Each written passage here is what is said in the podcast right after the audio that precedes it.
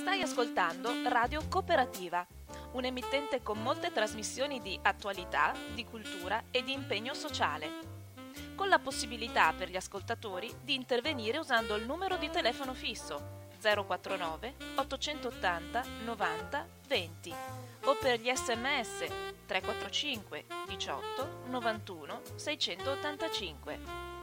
Nessuna interruzione pubblicitaria perché non dipende da alcuno sponsor commerciale. Radio Cooperativa si regge sul lavoro volontario di conduttori e amministratori e vive con la generosità di ascoltatori e soci che l'aiutano finanziariamente. Per farlo basta collegarsi al sito www.radiocooperativa.org che contiene tutto quello che può essere utile per sostenerla. Oppure si può usare il bollettino postale con il numero 120 82 301 intestato a Informazione e Cultura via Antonio da Tempo 2, 35 131 Padova. La frequenza principale è sui 92.7 MHz. Buon ascolto!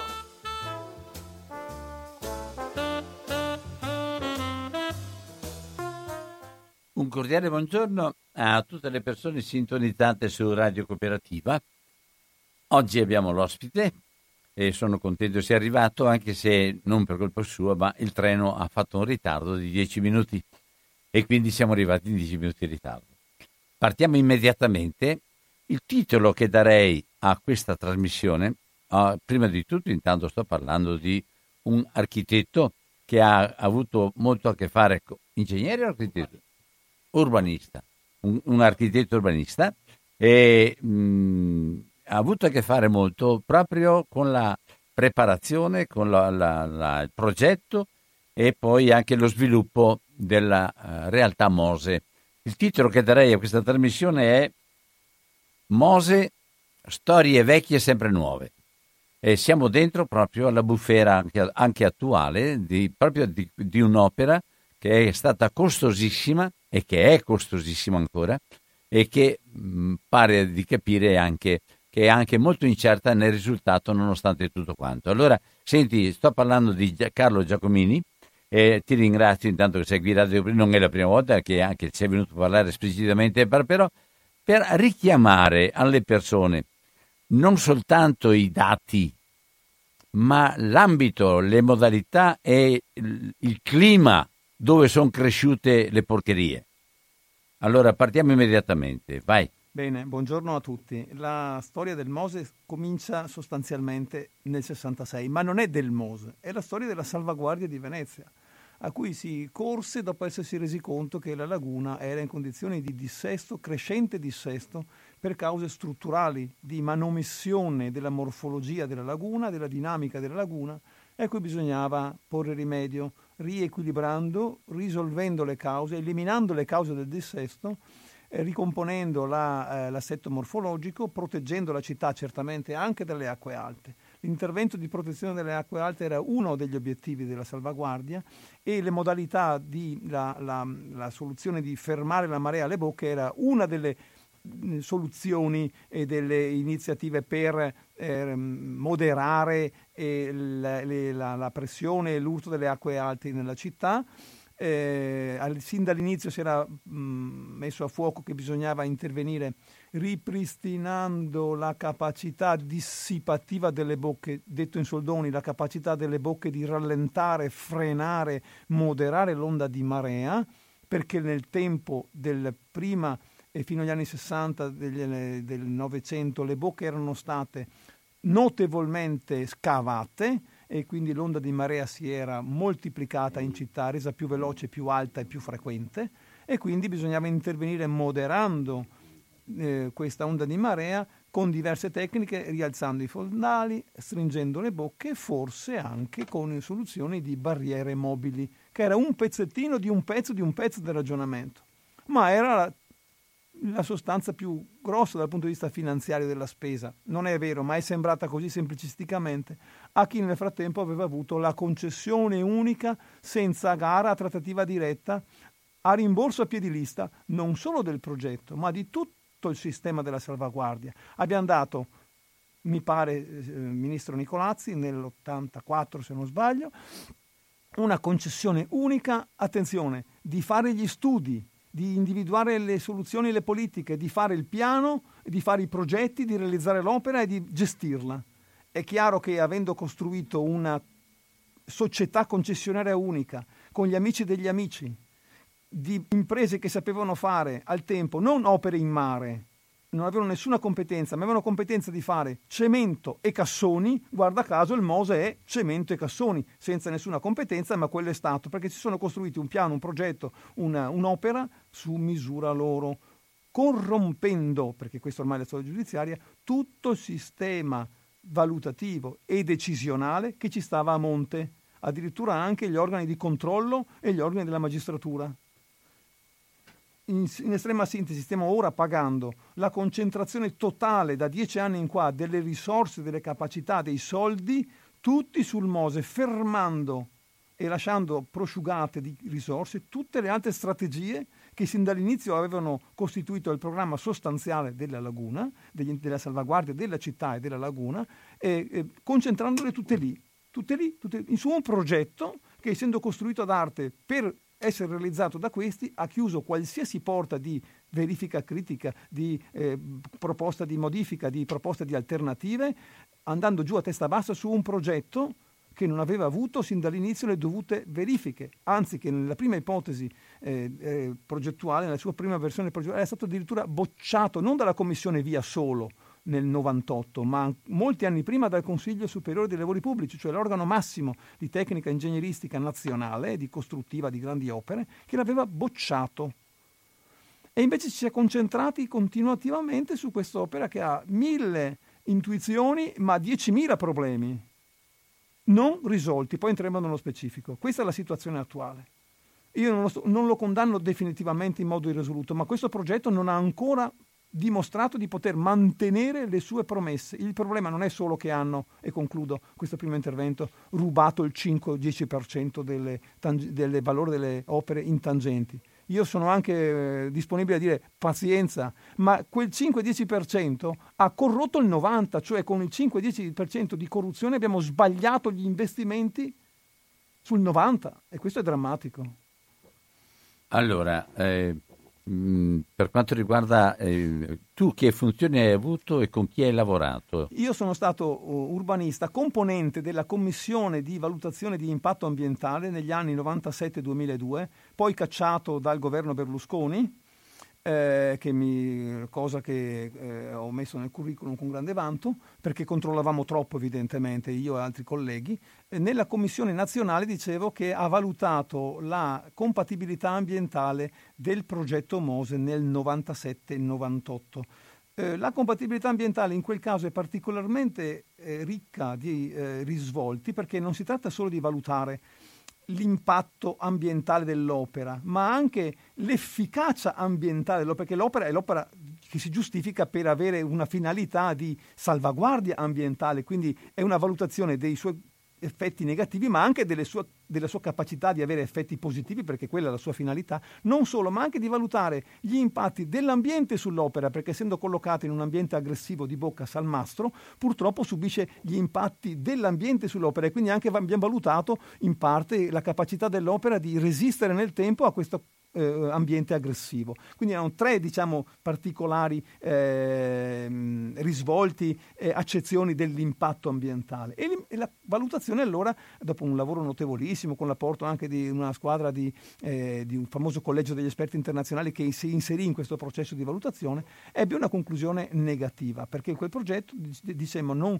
riusciva a dimostrare la sua compatibilità, assettava le bocche su un stato che sarebbe stato di persistenza di squilibrio, anziché risolvere, come dicevo prima, le cause dello squilibrio, e risolvendo, eliminando le cause del dissesto, le consolidava e le peggiorava addirittura. E non dimostrava di aver risolto i suoi propri problemi, tra i primi quello della instabilità delle paratoie, della, proprio della posizione delle paratoie una volta che venissero elevate per fermare la marea, a causa della loro risonanza subarmonica, cioè della, dello sfarfallamento, diciamo così, tra le diverse paratoie, che può raggiungere intensità, velocità ed estensioni tali, proprio in angoli di eh, movimento diverso e, e, non sincronizzato tra una e l'altra, tali che, benché vada, rischia con il moto ondoso eccezionale, ma riscontrato più volte nelle bocche, di non avere più tenuta idraulica, perché se, se sfarfallano tanto l'acqua passa tra una e l'altra e quindi non c'è più effetto idraulico. Ma se va male, addirittura tempo, capovolgersi, tempo distaccato,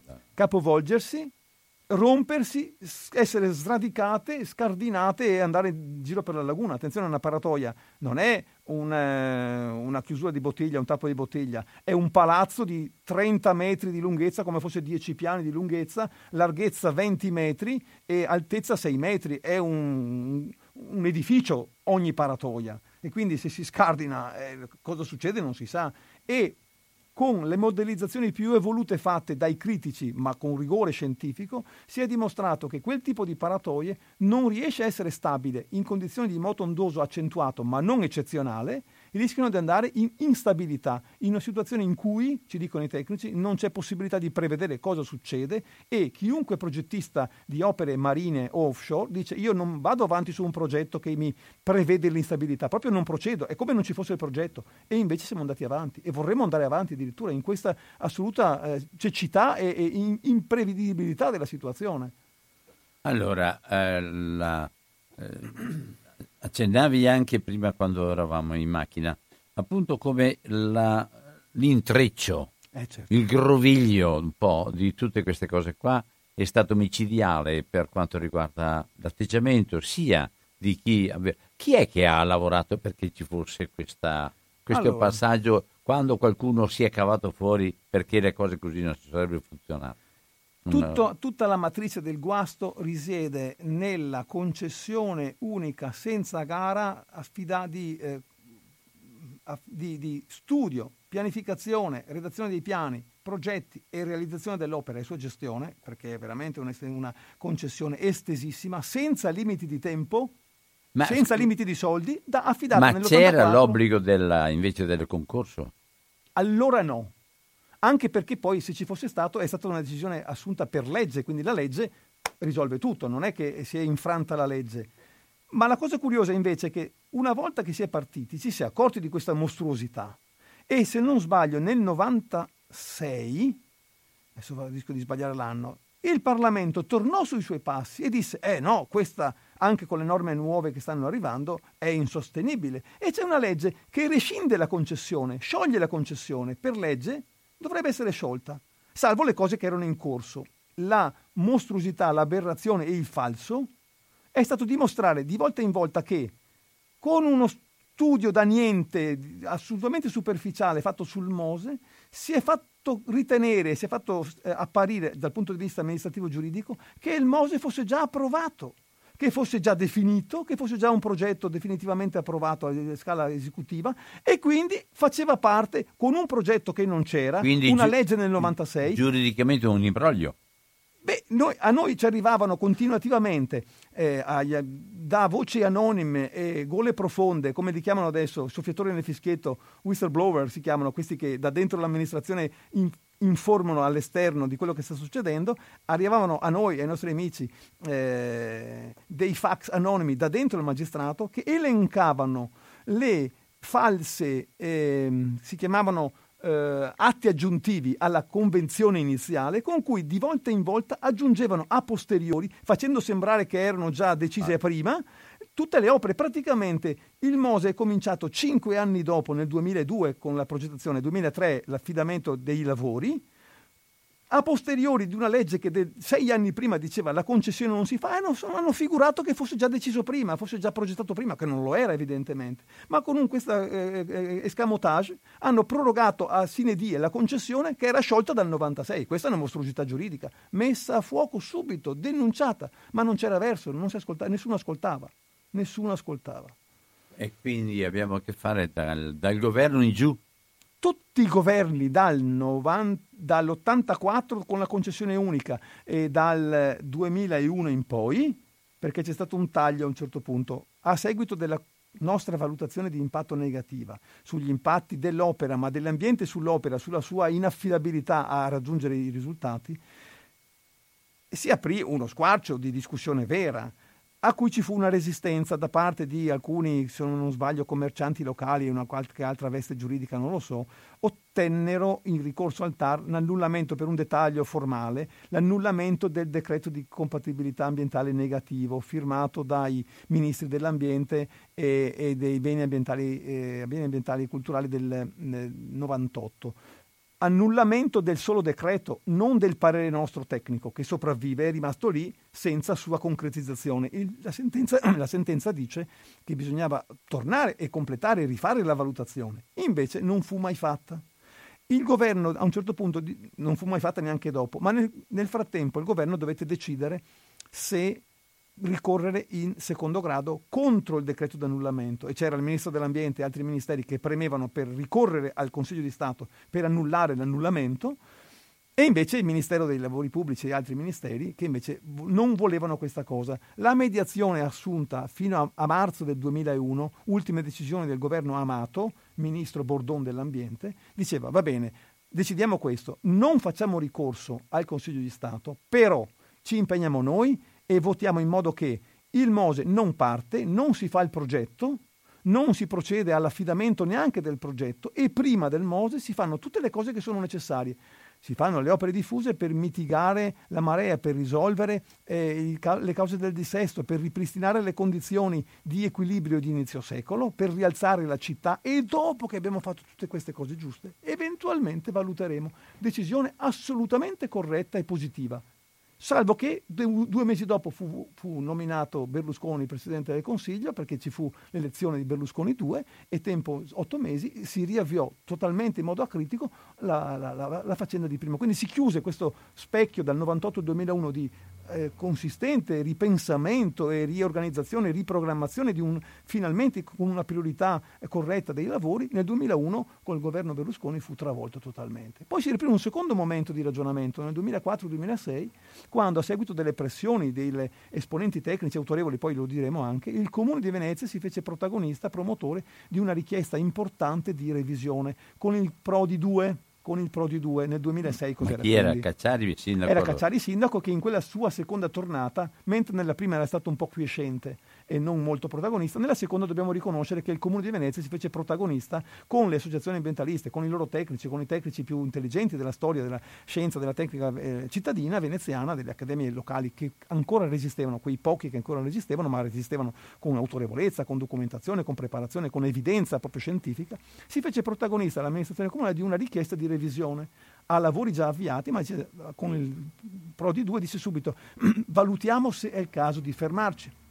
E fu avviata una serie di verifiche e di eh, incontri eh, di, ehm, appunto, di verifica e di discussione tecnica sulle criticità già allora denunciate su questa strategia del progetto Mose, perché tecnicamente è piena di difficoltà e criticità non risolte, poi lo diremo, su questa fase si avviò un confronto all'americana, però riservato interno, in quattro riunioni programmate dentro il Ministero dei Lavori Pubblici, alla presenza del Consiglio Superiore dei Lavori Pubblici, con i rappresentanti tecnici e scientifici del Comune, del Ministero, della, tutti quanti, e fu avviata proprio una discussione di messa in discussione tecnica del progetto. Un primo step, una, non mi ricordo come erano, ogni, ogni, riunione c'era un argomento. Eh, la prima riunione fu eh, molto accalorata e stravinta dai tecnici del comune nei confronti dei tecnici del Ministero e del, ma, del magistrato e del Consorzio Venezia Nuova che erano presenti, ridotti al silenzio. La seconda volta fu addirittura un canto univoco del comune e gli altri eh, resistenti del progetto ridotti al silenzio. L'evidenza della stravittoria nel merito tecnico era tale che evidentemente su pressione della, dei concessionari su Prodi e di Prodi su Di Pietro, ministro dei lavori pubblici allora, decisero da una sera alla mattina di sospendere, interrompere la sequenza delle eh, riunioni di revisione e al giorno dopo, questo il giovedì sera, il venerdì mattina, il giorno della riunione del Consiglio dei Ministri, fuori sacco, cioè non programmata, portare la decisione che si riprendeva il progetto, chiudendo le bocche a ogni forma di ragionamento critico, neanche decisione critica, ma di ragionamento critico e si andò a testa bassa a continuare un progetto che aveva evidenze chiarissime portate ai massimi livelli di avere dei problemi che non erano risolti ancora. Poi entriamo nello specifico. E si è chiusa questa seconda fase.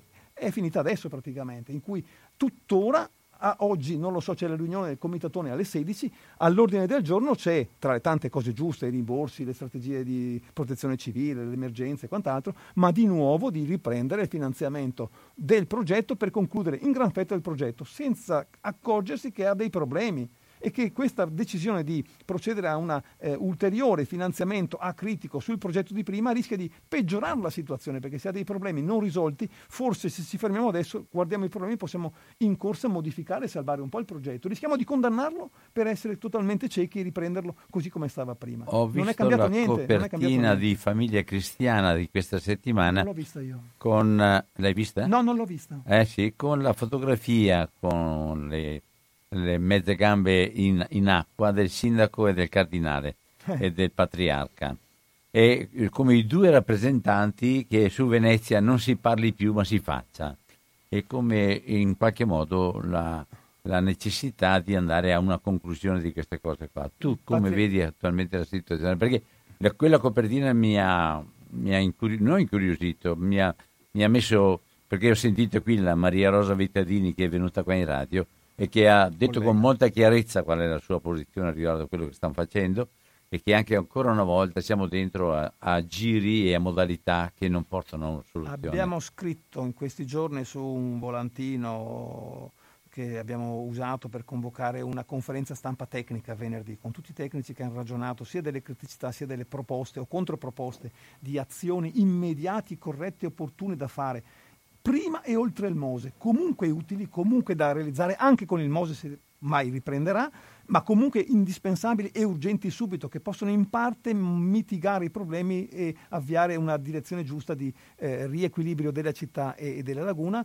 Eh, abbiamo scritto non un soldo al Mose fino a che non si dimostra che abbia risolto i suoi problemi e chiediamo subito di fare delle verifiche su questi titoli. Uno, risonanza subarmonica, la- lo sfarfallamento delle Poi ne parliamo, sì. Sì, la stabilità fo- dei fondamenti, i cedimenti strutturali, la stabilità delle fondazioni e delle opere di alloggiamento del Mose, la corrosione di alcune parti meccaniche strategiche, non solo i- le cerniere, ma addirittura i vincoli che ci stanno tra le cerniere e i cassoni e la eh, biologica che c'è sulle paratoie. I vari eh, mitili. I mitili famosi, ma quando- non diciamo che sporcano, ogni paratoia rischia di avere 7 tonnellate di mitili, con 7 tonnellate di mitili comincia a modificarsi l'assetto idraulico statico delle, delle spinte, con 7 tonnellate di mitili, Eh, insomma, vuol dire tutti i crostacei tutti i crostacei che si attaccano, quindi bisogna ogni, ogni due o tre anni portare l'intera paratoia a scrostarsi tutta, pazienza fuori, dentro e dentro è un groviglio di travi, travi, di, di sostegni, quindi è una cosa di una difficoltà di mesi di lavoro perché devono introdursi attraverso un boccaporto strettissimo dentro sta cosa che è piena di tramezzi, sostegni, potrelle, travi,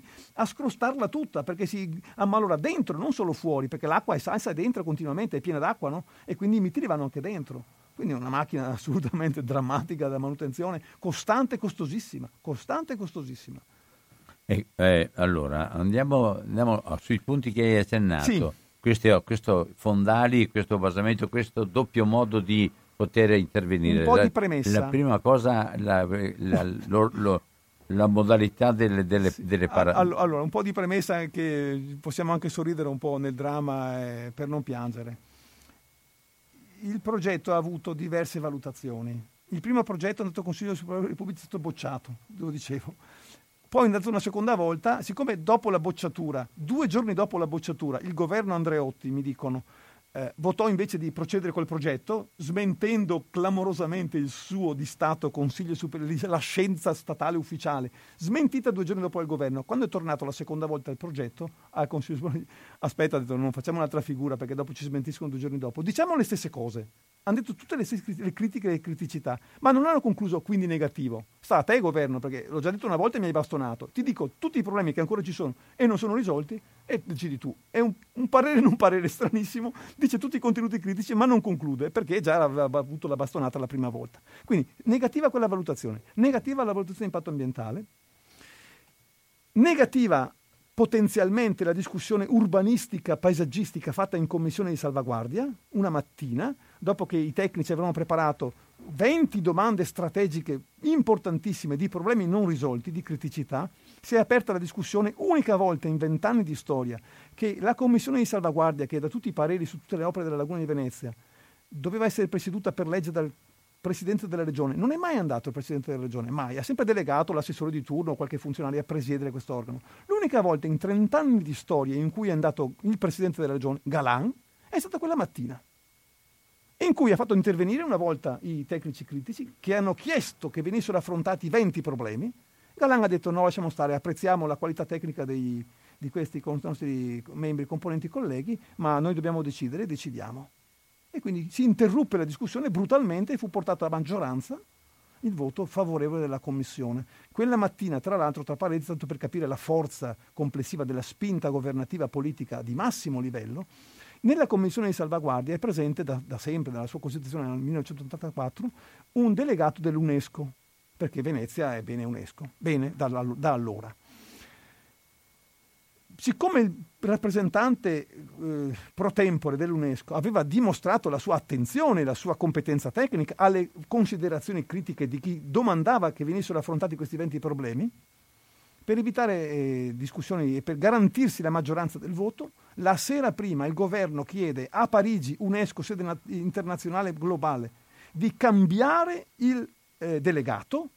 La sera di notte parte con l'aereo da Parigi un nuovo delegato fidato che arriva al volo a Tessera la mattina, partecipa alla riunione per votare favorevole. Questo era il clima, cioè addirittura rapporti di diplomazia internazionale per garantirsi il voto quella mattina. Su quel voto così così cieco e così interrotto senza dare la parola tecnica, poi Galan è stato condannato proprio per quello. L'evidenza della, della corruzione di Galan avviene proprio per quella decisione. Dopo poco fu dato un parere, o, o poco prima, forse era prima addirittura, un unico parere tecnico, ingegneristico, diciamo, al, al MOTI. Quindi abbiamo parlato del parere, eh, quello strategico complessivo all'inizio del Consiglio Superiore, poi il parere ambientale, poi il parere paesaggistico, abbiamo detto con Galan, e poi un parere tecnico ingegneristico che è stato delegato come parere non certo vincolante, ma a un organo non centrale, ma che per legge è a Venezia, che si chiama Comitato Tecnico di Magistratura e che è l'organo tecnico di supporto di scienza, diciamo, di tecnica per il magistrato Le Acque che doveva decidere per il governo. È l'unico istruttoria tecnica, il magistrato non ce n'è una sua, chiede il parere al suo comitato tecnico. Il comitato tecnico funziona così come qualsiasi commissione. Devo chiedere un minuto di racconto perché è impegnativo e poi si capisce perché. Quando si riceve un progetto, il comitato è composto da una ventina, trentina di persone, quando si riceve un progetto importante come in questo caso, tra l'altro, viene affidato, viene verificato che sia completo, si, si, riscontra che ci sia tutto l'elenco di documenti richiesti per legge a un progetto tecnico.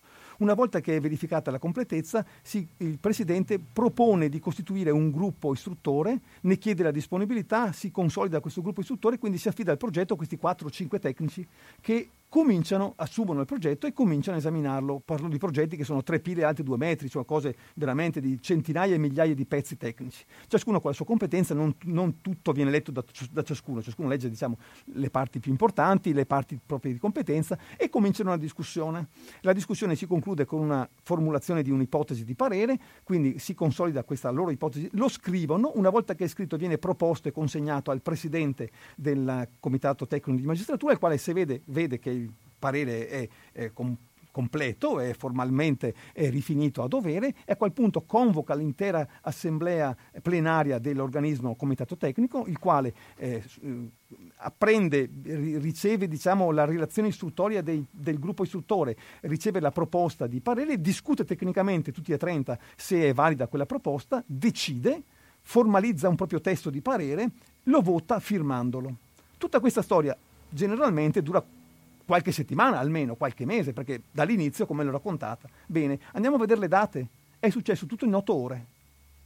Cioè il progetto è arrivato la mattina di quel giorno X, è stato valutato che fosse completo nelle sue parti tecniche, costituito il gruppo istruttore, affidato al studio del gruppo istruttore, redatto un parere del gruppo istruttore, convocata la commissione, discusso la, pare- la, la, commissione, discusso, votato un voto, firmato e scritto con le firme la sera stessa. Cioè è una finta. Così è stato deciso al Mose, una finta clamorosa, un'evidenza.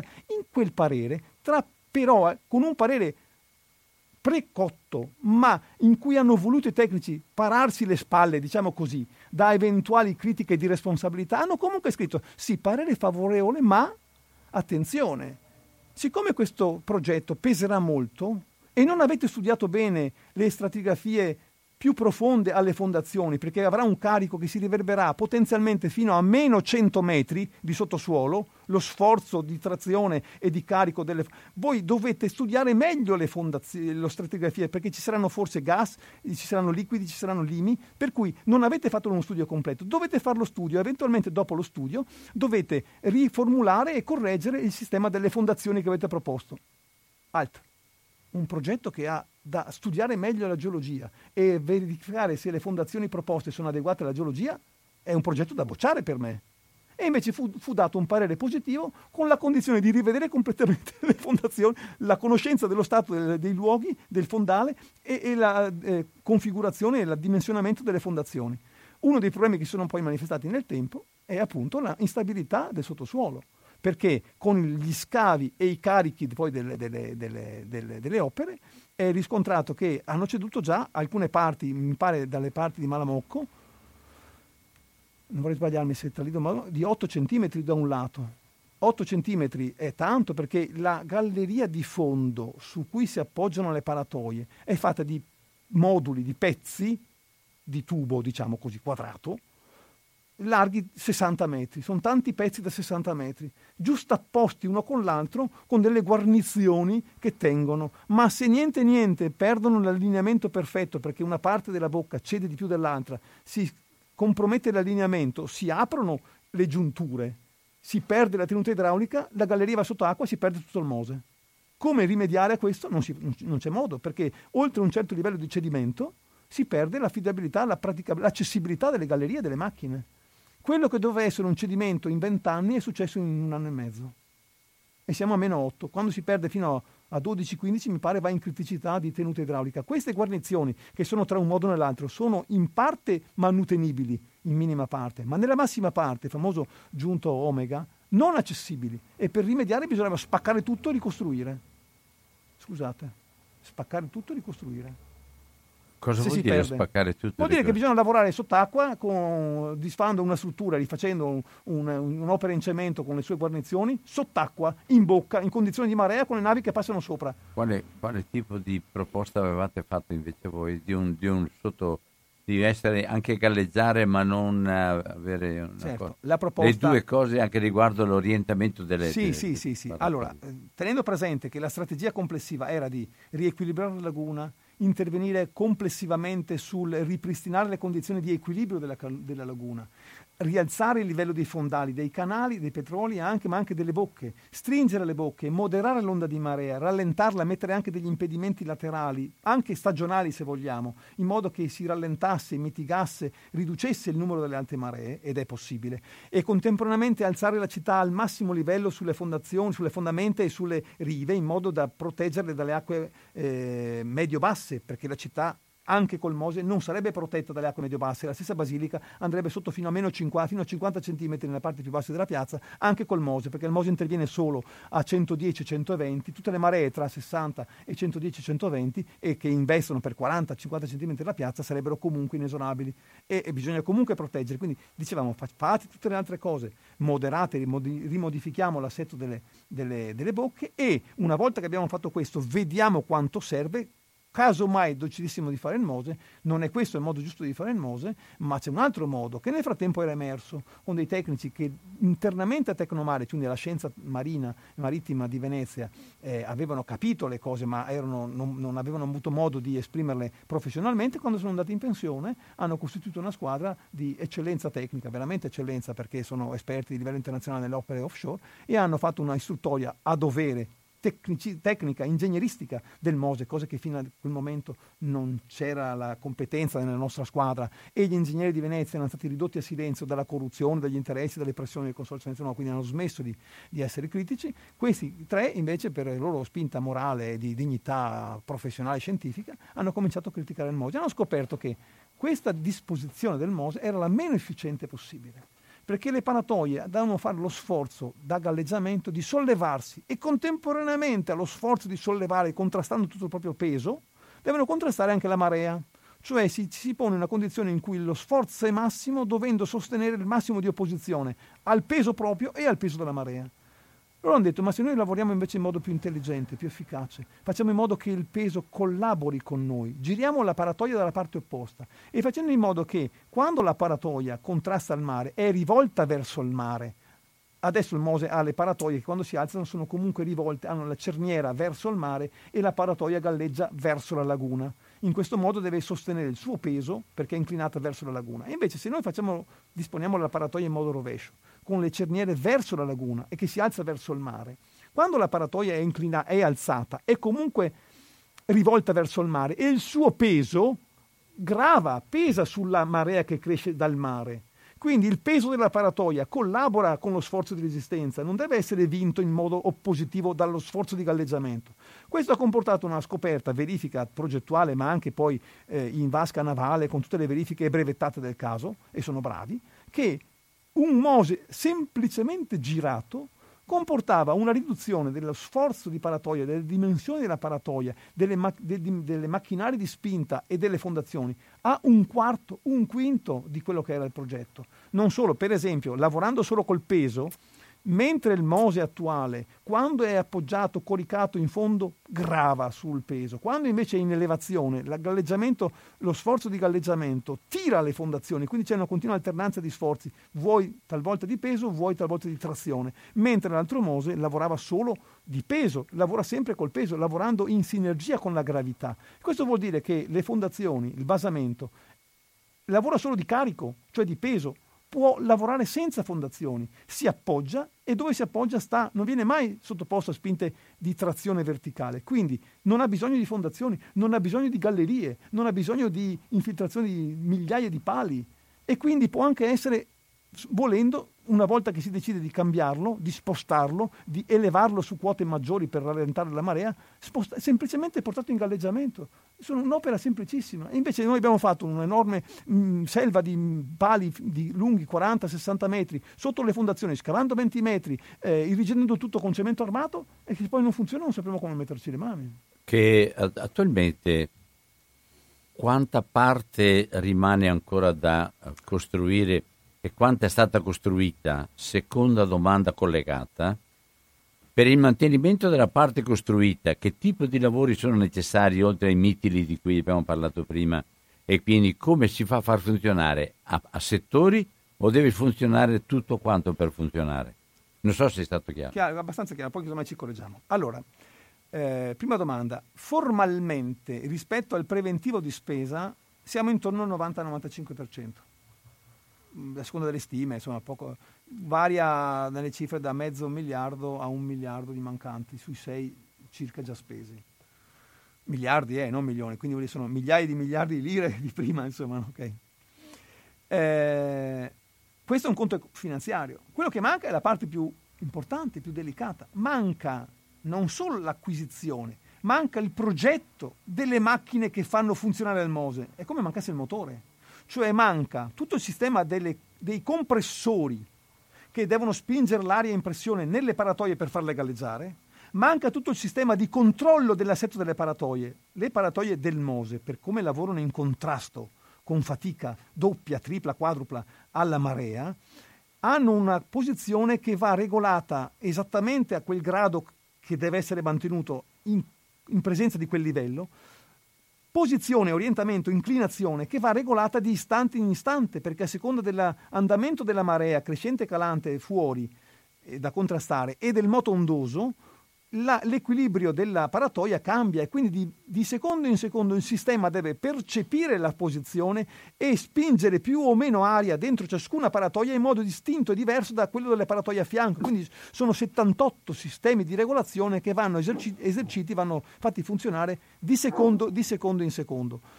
Eh, questa cosa, aspetta, ho perso il, il, il, il filo, eh, stiamo parlando del delle paratoie che, che, contrastano, che devono eh, soppesare. Sì, ma la domanda tua è quella all'inizio. Che... Eh, sì, quanto, quanto manca per... Ah sì, esatto. Questo, tutto questo sistema, scusate, questo sistema di regolazione fine... Eh, non solo il sistema di sensori paratoia per paratoia, l'intelligenza, il sistema complessivo del programma, del sistema di gestione e le macchine che consentono di regolare la posizione, non c'è e i tecnici dicono non solo che non c'è, deve essere ancora comprato, ma deve essere ancora progettato, non sanno neanche loro come gestire, come avere una macchina così delicata, così sensibile, così ben regolata, tant'è che quello che si era ipotizzato in questi giorni, ma se avessero alzato al Mose, per alzarlo alzarlo non sapeva se funzionava bene, si riusciva a con... ma anche solo alzarlo, avrebbero dovuto mettere delle macchine provvisorie, dei compressori da gestire a mano. Perché non c'è tutto il sistema di intelligenza e di macchina e di ah, impianti, apparati, di sensori, di compressori. Di... Hanno provato a spingere sui tubi con compressori provvisori, sono andati in vibrazione tutti i tubi, cosa assolutamente imprevista. Quindi quello che manca è poco, forse, in spesa, è centralissimo, ess- essenziale, eh. esiziale sulla, sulla, possibilità di governo. Manca il sistema di controllo e non si sa neanche se riusciremo a farlo e come, a che sia affidabile. Quindi non è, non è un caso che manca, perché il progetto, attenzione, il progetto del Mose completo non è mai stato fatto a livello esecutivo. Quello che dicevo prima, osservato dal Comitato Tecnico di Magistratura, è il progetto definitivo. Il costruttivo, cioè la, la definizione sin dalla vita che da mettere dentro, è stato fatto per pezzi. Non c'è mai stato un momento di esame complessivo dell'intero progetto, è stato fatto per pezzi. L'ultimo pezzo che manca, manca anche il progetto, non si sa, va costruito, va, va immaginato, va valutato, va trovata una soluzione. Quindi è vero che manca poco rispetto al preventivo di spesa, ma manca il tutto, la parte principale, cioè la, l'intelligenza e il motore della macchina manca. Quindi questa è la situazione drammatica e non si sa se e quanto potrà essere affidabile e in che, in che termini. Stiamo parlando di macchine che sono in assoluto originali, non n'è una da comprare simile, bisogna inventarsela, mi spiego. Questo progetto quindi non ha niente a che fare con altri progetti simili in giro per l'Europa? Per...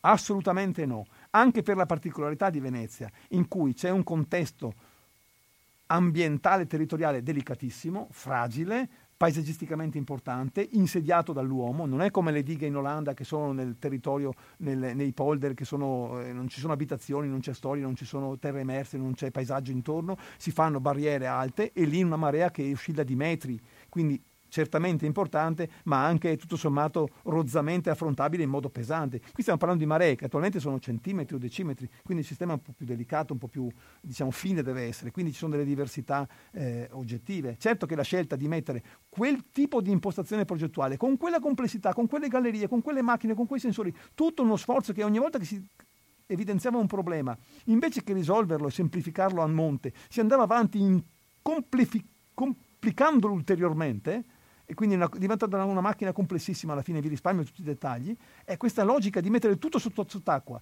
in una condizione sal, salmastra di, marea, di, di, di, correnti di marea e sotto traffico navale è una condizione di una criticità inaudita, cioè diventa una cosa... Teniamo presente per esempio che ogni paratoia, dicevo prima, delle 78, ogni paratoia va ogni tre anni smontata, portata in cantiere, ripulita totalmente, riverniciata, rimessa giù. Questa operazione dura quando si mette, si mette, lì, se va bene, perché hanno messo tre anni a rifare l'impianto che va in mezzo alla bocca, si pianta sul basamento, aggancia la paratoia, la scardina da, da sotto, la solleva, la mette su un barcone e la porta alla marghera. Questa operazione dura un'intera giornata. E ogni 15 giorni bisogna farne una, perché il ciclo, per starne nel, nella programmazione di, dei 78, vuol dire che ogni 15 giorni devo toglierne una e metterne un'altra. E ci metto un intero giorno. Ma come fanno a cannevare via la cerniera?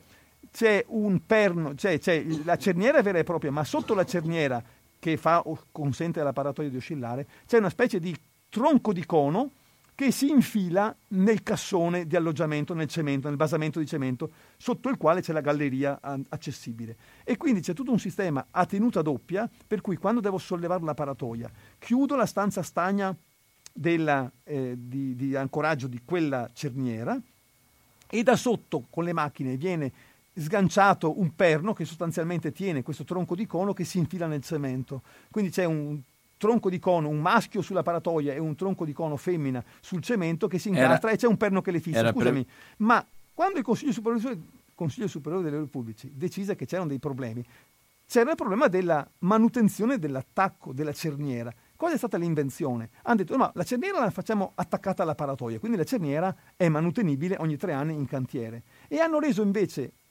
la connessione, il connettore del perno al cemento e, hanno quindi realizzato una, un buco sul cemento che è foderato di ferro, insomma c'è un tronco di cono d'acciaio in cui si incastra, ma quello che era il problema della, uh, dell'aggressione, della corrosione della cerniera, che invece è diventata mantenibile, si è spostato nel cemento. Quindi questo tronco di cono femmina nel cemento è ammorsato nel cemento, non è sostituibile, quindi l'aggressione, la corrosione si scaricherà lì e nel tempo quel pezzo non è smontabile, non è manutenibile, se non nella promessa 100 anni, ma in realtà si è dimostrato essere solo 50, quando questo tronco di cono fisso ammorsato nel cemento dove si incastra la paratoia si appoggia al connettore sarà corrotto, dovremo sostituirli e per sostituirli come si dovrà fare? Si dovrà calare una campana a tenuta d'aria stagna sul basamento in condizioni di bocca e lavorare 20 giorni, 30 giorni per scalpellare, smontare, rompere il cemento e ricostruire un nuovo alloggiamento, un nuovo tronco di cono femmina eh, che, che, sia rinnovato. E ne abbiamo 180 da fare, perché tra 50 anni o 30 anni, se va male, dovremo sostituirne 176, quanti sono? Lavorando, costruendo artificialmente sotto il livello, del, sotto, in fondo alla, alla, alla bocca, un ambiente a tenuta d'aria che consente agli operai da dentro di andare a lavorare, disfare e costruire di nuovo il basamento. È una cosa da pazzi. non si è mai vista una cosa del genere. Un basamento senza acconciamento fisso? Scusa? Era possibile un altro tipo di basamento?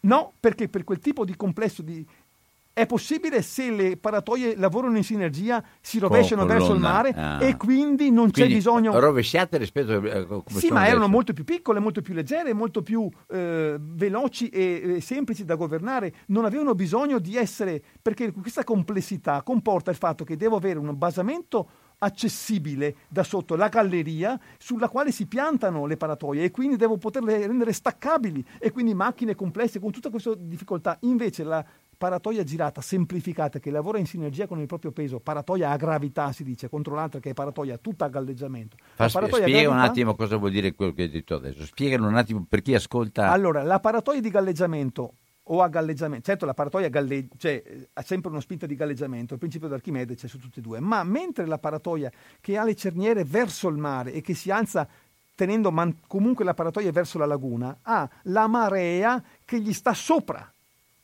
e che deve contrastare riuscendo con il galleggiamento che gli dà l'aria, l'aria, che viene spinta dai compressori dentro la paratoia, che deve spingere sulla paratoia dal proprio peso e deve contrastare la marea che gli cresce sopra. Se invece e giriamo, quindi ero rivolta proprio decisamente contro la marea. Diciamo che deve, lavora dovendo Un, vincere il proprio peso e la marea. enorme. Viceversa, se la, la, la paratoia è girata, la, vi, la giro, la giro parte. con le cerniere verso la laguna e che la paratoia rimane posizionata verso il mare, quando è elevata, il suo peso sta yeah. sopra la marea, eh. quindi il suo peso contrasta Viene... la marea e non devo più regolare di secondo in secondo la spinta di galleggiamento a seconda del livello che, che una volta che l'ho riempita d'aria, con la sua aria, passivamente pone, si pone nell'assetto corretto. Se la marea si alza, il suo peso collabora alla marea, cambia l'inclinazione, ma è passivo il sistema, non devo più regolarlo di secondo in secondo, diventa più complicato. E con il peso che collabora a contrastare, lo sforzo di galleggiamento è un quarto perché il peso collabora e quindi avendo un quarto di peso non ho più bisogno di sistemi di eh, eh, vincolo sul fondale, di gallerie di fondo, di macchine accessibili, posso fare una macchina che è semplicemente appoggiata sul fondo e governata dall'esterno. Non ho più bisogno di fare quello scasso enorme delle bocche che è stato fatto. Spiattellando il fondo delle, dei canali di bocca che una volta era V e spiattellandolo totalmente, scavandolo di più, perché la situazione è questa, le bocche sono peggio di prima adesso per fare il Mose, sono state scavate di più per fare la galleria dritta, perché il Mose è dritto, per questa rigidità pro- ingegneristica no, di fare le cose per forza regolari, perché se no non si riescono a fare, la galleria dritta ha impostato la, il fondo della bocca dritta e si è dovuta scavare. La marea è più forte di prima, tutti quelli che navigano in bocca sanno che le condizioni sono peggiorate, non si riesce più a pescare in bocca, sforzi, la marea è, è diventata molto più veloce. L'alta marea si è peggiorata a Venezia per il Mose. E quindi, quindi quando parliamo quando parliamo di queste cose qua parliamo di parole per noi altri che non sappiamo che non siamo dentro, dentro il e problema. mi rendo conto che è un po' complicato, però que- siamo al secondo problema, che è quello della, della, stabilità dei fondali e della corrosione, il terzo che dicevo prima, e poi dell'aggressione biologica. Quando stiamo dicendo dell'aggressione biologica vuol dire che tutto questo sistema è sottoposto alla, eh, all'attacco dei peoci del microfauli, anche muff, del, delle muffe anche più fini, più microorganismi, ma anche quello rozzo delle, delle, delle, delle cozze sostanzialmente. C'è tutto un sistema di protezione galvanica delle paratoie metalliche, con dei pani di alluminio che vanno in contrasto ionico con il ferro e quindi proteggono, rendono in qualche modo inattaccabile, meno attaccabile, ma si, si consumano qualcosa come 20 non vorrei sbagliarmi, 20 tonnellate anno di alluminio si consumano per la protezione anodica passiva, no? perché deve consumarsi l'alluminio per fare questa protezione. Si raggiunge il massimo dell'inquinamento ammissibile con i parametri attuali di alluminio nell'acqua della laguna. Siamo al limite proprio, solo con i pani di, zin- di zinco, scusate, non di alluminio, di zinco, pani di zinco, zinco eh, che contrasta eh, elettronici dal punto di vista con questa, eh, questa situazione galvanica, l'incostrazione. Nonostante ciò, le, le, le, cozze si attaccano in misura minore, ma c'è stato fatto un calcolo che le, il peso complessivo delle cozze che si fissano sulla paratoia in due o tre anni che sta sotto, prima di essere eh, sostituita, che raggiunge un peso di 7 tonnellate di cozze non è, due, cioè non è che è brutta, è incrostata. È 7 tonnellate vuol dire che cambia anche la staticità e il galleggiamento idraulico, non solo fuori, ma dentro la paratoia, perché la paratoia in condizione di riposo è, è, è piena d'acqua, salmastra, e quindi tutto lo sviluppo del fouling ed anche della formazione vegetale di, di, di eh, biologi di questo tipo eh, si, eh, si, si, si, infiltra nei suoi recessi più interni e quando va portata in cantiere bisogna entrare nella paratoia e scrostarla tutta. Ed è una selva di travi, putrelle e sostegni, traversi, è una, una cosa molto complicata che si può camminare dentro tranquillamente. È tutta una cosa che bisogna stare sgobati, infilarsi di qua e di là e abbiamo scrostata tutta. Ogni tre anni 78 paratoi. È una macchina enorme di soldi che vanno, di una, una, una, una, capacità di spesa che il comune non ha, lo Stato non sa mai, saranno, sono stimati tra i 100 e i 200 milioni di euro all'anno solo per questa manutenzione. Facciamo alcune, facciamo alcune, domande veloci? Veloci. Dopo la seconda domanda, forse cos'era? Eh, ma non importa. Mm. 049 880 90 20, state ascoltando l'architetto urbanista Carlo Giacomini e, e, fino a questo momento credo che chi, stato, chi ha acceso la radio e ha ascoltato non, non, ha cambiato, non, ha cambiato, canale. Pronto?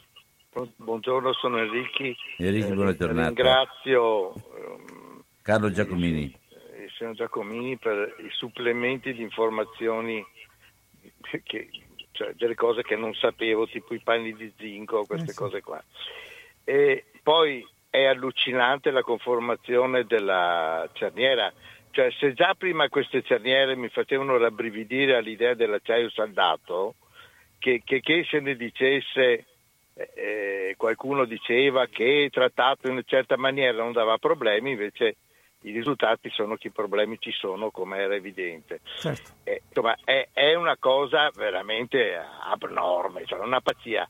Ma soprattutto, eh, io penso, quando faranno queste apparecchiature e motori di controllo, c'è l'inerzia in gioco, perché lì parliamo di centinaia di tonnellate tra l'acqua che sta dentro, quella che preme, si tratta di governare centinaia di tonnellate, ma che razza di potenza dovranno avere questi motori per, per poter controllare un flusso di aria compressa che dovrà avere una pressione inimmaginabile secondo me per poter... La stima, eh, sì ti ringrazio della domanda, la stima di potenza sì. necessaria per bocca... Scusami, Finisce l'intervento Enrico sì, dopo ti risponde. No, dicevo che chi, ha progettato una roba così per me è un demente, poi non, non do altri giudizi, Buona. ma solo un demente può progettare una roba del genere. Salve. Ciao. Nel primo parere negativo del Consiglio Superiore dei Pubblici veniva definita l'opera ciclopica ed è un aggettivo appropriato. Rispetto al, al problema della potenza, eh, c'è stata, eh, la stima eh, dichiara che le potenze richieste per i motori, i compressori di, pneumatici di spinta delle paratoie, per ogni bocca è intorno ai 12-14 megawatt.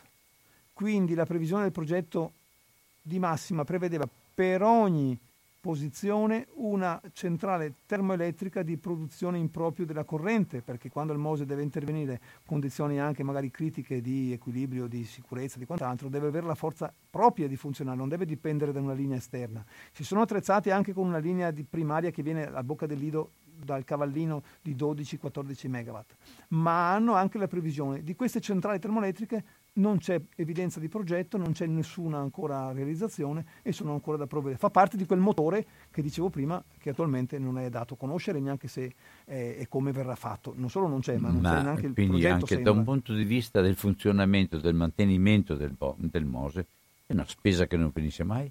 È una macchina senza fine ci sono garantiti un finanziamento eterno di manutenzione a centinaia di milioni all'anno. 200 Quindi- milioni, 100 o 200 milioni di euro all'anno solo per la manutenzione ordinaria, cioè quella preventivabile. Se poi succede la corrosione, il dissesto, l'instabilità dei fondali, la una bat- manutenzione eh, è ben di più, ben Ed è- di più. Faccio una piccola battuta ed è così che realizzeremo l'autonomia, no? Mi pare di Eh capire. sì, ma eh, tutti quanti dicono ma io non la pago, il comune dice, il comune, il sindaco dice l'ultima battuta di due giorni fa, ma io del Mose scusate non ci ho capito, non lo capisco, non lo so come è fatto, quindi ha dichiarato la sua totale ignoranza tecnica. Madonna. Pronto? Sono Francesco da Venezia. Ciao Francesco, un secolo che non ti sento. Senti, Vai. eh, beh, ho dei problemoni. Non avete letto stamattina il gazzettino, nessuno dei due? No, No. non l'ho letto. Eh, perché il Mose, al celare paratoie, nella notte tra lunedì 2 dicembre e martedì 3, quindi fra pochi giorni, tra le 20.30 e le 6 della mattina, verranno alzate le paratoie del Mose alla bocca di porto di Malamocco. Mm. La più grande delle quattro aperture al mare della laguna di Venezia e anche la più importante perché è il varco di accesso per il primo com- porto commerciale e in futuro potrebbe esserlo anche per le navi da crociera. Il discorso che la prova, l'ultima delle quattro generali, dopo tre porti Lido, San Nicolò e Chioggia, che erano già state testate, venne rinviata appunto per ehm, dei disagi a causa di forze vibrazioni. Martedì prossimo, dunque, martedì prossimo, ci cavaremo tutti a Pavana. Procederà a sollevare tutte le 19 paratoie che chiudono la bocca di porto di Malamocco, dove il canale è largo circa 200 metri. Dopo che il 20-21 ottobre scorsi erano state effettuate altre prove e via così. Si dovrebbe approfittare del periodo coincidente con il cosiddetto, tra virgolette, morto di acqua, cioè il punto di minima escursione tra la marea minima e la massima, che cresce e cala, come sappiamo, ogni sei ore. Esatto. Ecco, dopo questo ultimo test, che è fissato per il 2 dicembre con riserva nei giorni 5 e 19 dicembre, si passerà alla cosiddetta prova in bianco, tra virgolette, ovvero condizioni di una, di una marea particolare e infine si dovrà arrivare ancora, non c'è una data, alla prova principe, ossia al funzionamento simultaneo di tutte e quattro le schiere di barriere alle quattro bocche di porto e quindi a isolare completamente la laguna di Venezia dal mare. Mi concludo dicendo che da veneziano, nato il 5 luglio 43, ho visto 300 acque alte di tutte le misure, di tutte le misure. Quindi penso che sia desiderio di ognuno che ami veramente Venezia, che ami veramente che venga salvato dall'acqua alta finalmente da questo incubo perché anche ieri ieri altro 110, 110 non ne muoia più. Io spero, desidero che sia finito presto e funzioni, perché se non dovesse essere funzionante bisogna mettere un po', un po' in movimento la magistratura e quindi come hanno pagato corruttori, concussori e tutto quello che consegue, ci diranno i dieci ingegneri idraulici che hanno formato questo mostro, tra virgolette per certi, ci diranno la causa per la quale non è funzionato. Io ho parlato più di un'ora, anche troppo svelto per, per i miei gusti, perché è una parlantina che è veramente magnifica, però si perde certi concetti, però tutti questi dubbi, adesso manca pochi giorni. Signori, finalmente sapremo, poi ci vorrà un altro annetto perché tra una prova, tra quell'altra, la ministra ha detto che pensano di finire definitivamente per l'autunno dell'anno prossimo, quindi un annetto. Ecco, mi da veneziano e da logico dico, se siamo al 97%, 93% degli lavori, se amiamo veramente questa città, perché non abbiamo da desiderare che questo benedetto Mose funzioni? Buono.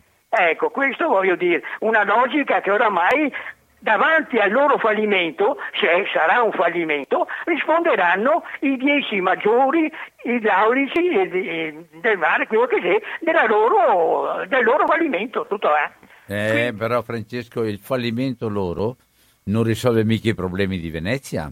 Il problema che rimane se la cosa non dovesse funzionare, il problema che rimane è proprio che siamo ancora all'anno zero rispetto a quello che tutti quanti vorrebbero, ma non c'è stato fino a questo momento se non uno spreco enorme di risorse, di, di, di impegni e anche di blocco di altre attività che potevano contemperare i, i fatti, eccetera, sul territorio, perché le proposte, credo, probabilmente dovranno essere multiple e diversificate. Forse sbaglia, ma non credo di sbagliare tanto. Almeno se ho capito bene la, è, la Maria è Rosa. Ma, ma teniamoci anche al, al, progetto Mose. Io riconosco e posso condividere questa eh, esigenza di avere una sicurezza alle maree. Attenzione, 110 ce l'avremo sempre, perché il Mose non chiude prima di 110, quindi le maree di 110 ce le avremo comunque e quindi se non provvediamo a mettere la, sicure- in, la città in sicurezza per queste maree medio-basse, che continueremo a avere anche col Mose, perché il Mose non può chiudere prima di 110, perché sennò sarebbe sempre chiuso e non potrebbe più funzionare il porto e andrebbe in, di, in, eccesso di sforzo e quindi anche tutta la manutenzione cambierebbe, cambierebbe i programmi e le possibilità della manutenzione. Non può lavorare tanto il Mose, non può essere esercitato ogni giorno, usato ogni giorno, perché va in crisi tecnica, il progetto stesso va in crisi, il manufatto va in crisi. Deve intervenire solo per le maree medio-alte, 110-120 in poi. Quindi tutte le medie basse ce le teniamo lo stesso, quindi bisogna comunque provvedere a mettere mano alla città. Ma teniamoci anche al Mose. Le prove che stiamo discutendo in questi giorni e che si erano immaginate di fare un po' prima, sono prove di galleggiamento, cioè sono prove in cui si sta provando se le paratoie si alzano e riusciamo a tenerle in, in galleggiamento a marea praticamente di morta, cioè a marea ferma. Si sta a vedere solo se i motori soffiano, cioè se i tubi portano l'aria e se la, marea, se la paratoia riescono ad alzarsi da sole o simultaneamente, in una bocca o tutte le bocche. Ma detto questo, non abbiamo risolto il problema vero. Come si comporterà la paratoia in condizioni drammatiche di, non solo di marea, ma di moto ondoso eh, irregolare come si eh, verifica in bocca, in condizioni di meteo marine critiche, come si eh, regolerà l'assetto delle paratoie nella lunga chiusura, non ad acqua ferma eh, comodo come si sta facendo in questi primi tentativi, ma in condizioni in cui si evolvono i livelli e si accentua il moto ondoso, in cui di secondo in secondo devo regolare l'assetto e quindi la spinta di galleggiamento di ciascuna paratoia diversa dalle altre, con che sistema lo regolò, con che motori potrò continuare per ore a variare la condizione di galleggiamento della paratoia? Questo non è chiaro, non si sa. Che le paratoie si alzano, mi augurerei, perché sennò vuol dire che non sono neanche capaci di concretizzare la legge di Archimede, no? Cioè di galleggiamento, ma non è il problema, è l'assetto dinamico della paratoia, di cui non sanno niente, perché non avendo modellizzato correttamente, questo non l'abbiamo detto prima, non avendo modellizzato correttamente la, la, la, la risposta dinamica della paratoia, i progettisti non sanno come si comporteranno le paratoie. Sono Giuliano, buona giornata. Ma la prima è che so c'è una fessura di 8 cm. Esatto, esatto. Ecco, che non si è mai sentito nessuno dirla. Si chiama traferro, venga, ecco, viene chiamato traferro. Questo comporterà un'infiltrazione di acqua anche quando le paratoie sono alzate, no? Certo, una, una, una perdita c'è continuamente, una, continuativa. Perfetto, qua siamo già a posto. L'altra lei mi ha già risposto perché il mio modo di vedere da prefetto ignorante in materia io ho sempre sostenuto che le paratoie si alzano nella maniera sbagliata, e cioè subiscono la forza de, del mare anziché fare, fare contrasto una, sinergico, eh, sì, anziché esatto. fare contrasto. Questo Spontaneo. lei me l'ha già confermato nella sua... Assolutamente sì. Ecco, esattamente, perfetto. Io chiudo qua perché altrimenti ne avrei da dire Grazie. Mose fino a domani mattina. Ma... L'apporto di acqua di livello interno alla marea quando la barriera è elevata dai traferri è calcolato ovviamente proporzionale alla sezione di apertura e alla durata e alla, diciamo, alla, mm, a quanto la marea si alza e a quante ore la tengo. Potrebbe essere, se le paratoie si comportassero in modo regolare, mantenendo l'affiancamento preciso, astratto, teorico, come non ci fosse moto ondoso, potrebbero anche essere tollerabili. Si parla di una misura intorno ai, se non sbaglio, i 5 cm, 4 cm dell'intero livello della laguna esposto al massimo di questo passaggio nei traferri. Ma la condizione invece è quella di instabilità, di sfarfallamento accentuato. Questi 8 cm potrebbero diventare 20, 50, un metro, potrebbe la paratoia, nel, una volta che si innesca la sua il suo sfarfallamento, e stiamo parlando, come diceva la telefonata di prima, di masse di centinaia di migliaia di tonnellate ingovernabili, la paratoia può addirittura scendere sotto in questa oscillazione, perdere il galleggiamento completo con oscillazioni a pendolo, diciamo, ingovernabili, ed essere addirittura perdere la tenuta idraulica dell'intera sua sezione, eh, lasciare la, la, l'acqua che entra. Quindi altro che 8 cm, sono 20 metri poi in cui l'acqua passa. E se questa cosa dura qualche ora, si è calcolato, si perde qualsiasi capacità di tenuta idraulica. Sempre che la paratoia nella sua oscillazione non addirittura arrivi a oscillare rivolgendosi, capovolgendosi diciamo dalla parte opposta verso il mare, gravando su il, il, il, i cordoni di cemento armato, praticamente sforzando sulle cerniere in modo innaturale e rischiando di scardinarla addirittura. Ma anche non arrivando a questo, la sua semplice oscillazione così accentuata in condizioni di instabilità incalcolabile, imprevedibile, non quantificabile a dovere con quello tipo di sforzo, di pesi e di dimensioni dell'attuale Mose, che può perdere la sua tenuta idraulica totale, essere totalmente inutile. Allora, quello che diceva prima il Signore, concludiamolo. Io posso essere d'accordo che abbiamo speso 6 miliardi e possiamo certamente concludere, ma la domanda da porsi non è correre per concludere quel progetto. Si è accertato che quel progetto è inaffidabile e cioè non sanno oggettivamente come si comporteranno le paratoie. Non è solo un problema che si fa la manutenzione perché si è eh, arrugginito o perché ha ceduto, speriamo che non ceda di più, bisogna rinforzare le fondazioni. Pazienza. Ma non sanno come, cioè si è accertato che quelle masse con quel moto ondoso va in instabilità e i progettisti di offshore ci dicono quando un progetto di quel tipo va in condizioni di instabilità si comporta in modo imprevedibile. Nessun modello idraulico, nessun modello matematico può prevedere cosa succede e può scardinarsi, può perdere la tenuta idraulica allora la domanda è questa. Se è possibile sapere questo, cioè è certo questo, è documentato dalle loro carte dei progetti che abbiamo disvelato qualche settimana fa con l'accesso agli atti, finalmente sono venuti fuori i documenti, sono i loro documenti che dicono questo, nascosti fino adesso.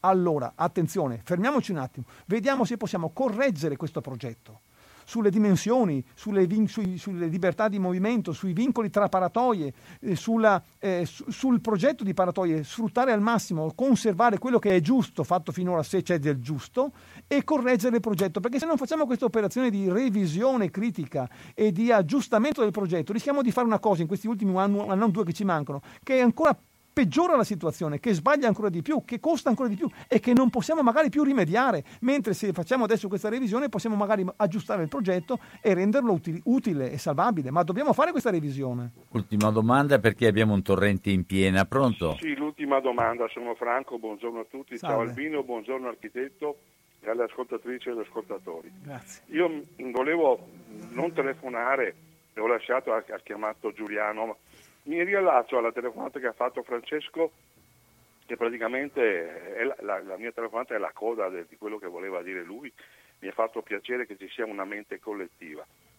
Ma questa gente che ha fatto questa cosa, guardate che non l'ha fatta così ingenuamente, sapeva benissimo che la cosa non, funzion- non, mai, non avrebbe mai funzionato, sarebbe funzionata se è persona che pensa, ma l'hanno fatta loro e non avrebbe mai funzionato perché sarebbe stata una, una macchina che drena soldi fatta per un'organizzazione che l'ha progettata scientemente, volutamente, perché non funzioni mai e che possa drenare tutto quello che è possibile drenare e a far andare anche in malore a Venezia perché non gliene frega niente. Il ragionamento è quello che fa la mafia. Alla mafia del tessuto urbano non interessa nulla della gente, di come va a finire, di come eh, la salute, ma gli interessa solo fare i soldi in questo momento, perché comandano loro, vivono loro, vivono il momento contingente. Allora la domanda mia è questa, architetto. Ma abbiamo i cervelli in fuga, però ne abbiamo tanti, per fortuna che sono rimasti. Ma gli ordini professionali, le università, la, la, l'intelligenza, l'intelligenza la, la gente, guardate che se chi ha le conoscenze, come ce l'ha lei si costituisce e fa un comitato per denunciare il tutto alla magistratura, perché l'opera del Mose è una cosa fatta in scienza e coscienza per frodare il denaro pubblico e vi mancano i fondi. La gente ve li dà, perché secondo me il Mose è come l'acqua pubblica. Se tolgono l'acqua pubblica e la privatizzano, è come rubare Venezia, è come rubare il, so, San Pietro, è come rubare Roma, è come rubare Pompei stanno rubando Venezia e chi ha fatto questo è la politica di 30 anni di, di, di governo dell'Italia che ha pensato solo a rin- ingrossare le proprie tasche. Calan è una briciola che ci è caduto, ma ce ne sono altri che stanno ancora a guardare e che ci stanno ancora ingrossando. Allora il mio appello è questo, le università, le ordini professionali si facciano parte unica, diventino un unico cervello sociale e guardate che la, i soldi la gente ve li dà. Ve li dà, ve li dà, ve li dà. Grazie. Grazie a te. Grazie dello stimolo perché è veramente importante. La storia è triste anche da questo punto di vista. I, nel, suo potere, nel, suo grande, nella sua grande potenza, il Magis- Consorzio Venezia Nuova ha corrotto larghissima parte anche dell'intelligenza cittadina. Come l'ha corrotta? Comprandola. Teniamo presente che tutte le ricerche su ambiente e ingegneria a Venezia per vent'anni, per legge nazionale, sono passate attraverso un consorzio controllato dal Consorzio Venezia Nuova, un consorzio universitario che è controllato dal Consorzio Venezia Nuova, che filtrava tutti i finanziamenti di ricerca delle università di Venezia. La università è stata ridotta con, questo, con questa corruzione, eh, legale per carità, per legge, ma corruzione mm, scientifica, mm, spirituale, morale, culturale, diciamo come, come vogliamo, per cui è stata ridotta al silenzio. Non c'è mai stato un convegno ufficiale universitario a Venezia in vent'anni che abbia affrontato il tema della salvaguardia e della progettazione delle opere di salvaguardia e del Mose. Mai uno, l'abbiamo fatto in dieci persone assolutamente marginali con le nostre forze modeste e che è stato importantissimo, ma una voce nel deserto, una volta siamo riusciti a farlo all'università. Lo stesso gli ingegneri, fino agli anni 95-98, gli ingegneri della città avevano mantenuto una loro capacità di immaginazione, avevano progettato, anziché un sistema di chiusura di 500 km quadrati come dell'intera laguna, hanno detto ma facciamo delle macro insule urbane, lei lo conoscerà benissimo che mi ha detto questo, cioè dei sistemi di protezione per gruppi di isole circoscritto all'ambito delle isole urbane e proteggiamo qualche decina o centinaio di ettari e non di chilometri quadrati. Lo governiamo localmente, è più misurato, è più controllabile, ha opere più piccole, gestibili tra l'altro con, ma- con minor specialismi e con maggiori cadute sull'economia produttiva sulle tecnologie e le imprese locali, e però l'hanno prodotto questo progetto di macroinsule, bocciato nel 98 dalle scelte della, eh, complessive del, del comitatone, mai considerato, e poi si sono ridotti al silenzio. Adesso noi l'altro giorno abbiamo fatto un convegno a Venezia, una, una conferenza stampa scientifica venerdì, in cui abbiamo chiamato a raccolta le migliori intelligenze che avevano progettato queste cose dieci anni, vent'anni fa, che adesso vanno evidentemente ammodernate, ma cominciano di nuovo a proporsi. Le macroinsule torna a essere un progetto in discussione con una sperimentazione a Castello, le protezioni delle difese passive degli edifici comincia a essere un argomento che va affrontato. Tutti gli edifici privati si sono improvvisati la, dif- la difesa con le piccole paratoie sulle porte. Tutta l'improvvisazione privata. Il comune non si è mai pensato alla testa intelligente di coordinare, promuovere, studiare, brevettare i sistemi, promuovere, finanziare magari, perché gli edifici possono essere protetti. È assurdo vedere quelle scene drammatiche in cui l'acqua en- entra dalle, dalle, superando le paratie, sfondando le vetrate, senza nessuna protezione. Possono essere protetti al, nel provvisorio, nel breve periodo, gli edifici anche al piano terra, ma ci vuole un'intelligenza, ci vuole un protagonismo della macchina comunale in questo caso, ed è dormito tutto per vent'anni. Si stanno ripresentando invece i progetti per i rialzi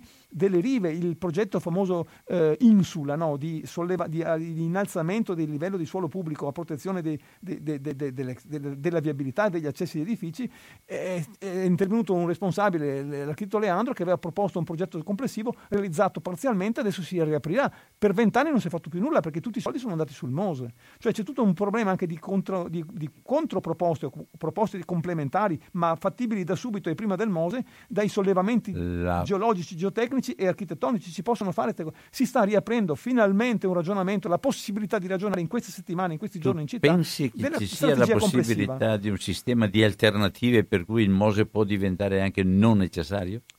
Purtroppo sì, purtroppo sì, perché siamo in prospettive eustatiche importanti. Se chiudiamo. Anche, sì, chiudiamo. Se anche rischiamo di eh, se anche riuscissimo a contenere il riscaldamento globale della superficie delle terre e delle acque a un grado e mezzo, adesso siamo da un secolo in qua arrivati a più 0,87, non abbiamo ancora alzato di un grado l'atmosfera a livello suolo della Terra. e nonostante ciò con neanche un grado guardate che accelerazione climatica, che estremismi, che, estremi, che, che fenomeni estremi clima- meteorologici stiamo assistendo. La previsione purtroppo è che è inesorabile arrivare a un grado e mezzo se saremo bravi, se blocchiamo in vent'anni le emissioni, cambiamo completamente il modello, potremmo forse contenere il riscaldamento a un grado e mezzo. Non stiamo più parlando di laguna, parliamo di aria globale, dovunque globale, viviamo. Globale. Certo. Con un grado e mezzo, mediamente il mare non si alzerà meno di 40-50 centimetri nella migliore delle ipotesi. Quindi tra 50 e 100 anni avremo un livello di marea in cui il Mose non riuscirà a governare una frequenza e una durata di eh, chiusure di quel tipo. Sicuramente dovremmo pensare a un sistema diverso. altre cose. Grazie, grazie a Carlo Giacomini, grazie Scusate, a tutti voi che avete ascoltato. Trovatemi una, una, una esposizione e una competenza e la possibilità di capire delle cose che altrimenti rimangono soltanto parole che ascoltiamo in base ai vari interventi delle persone e dell'emotività delle persone. Dieci Ma... secondi. Per me è un piacere e un onore. Io ho studiato con i soldi vostri all'università quando la feci. È una restituzione del sapere che io ho momentaneamente, ma che di tutti. È pubblica questa cosa. Bene. È un dovere farlo. Grazie. Mi pare giusto, mi fa piacere. Ecco, e credo faccia piacere anche a tutti coloro che hanno partecipato e ascoltato questa lunga lezione ma straordinaria. Grazie e buon pomeriggio a tutti quanti. Naturalmente grazie a Carlo Giacomini.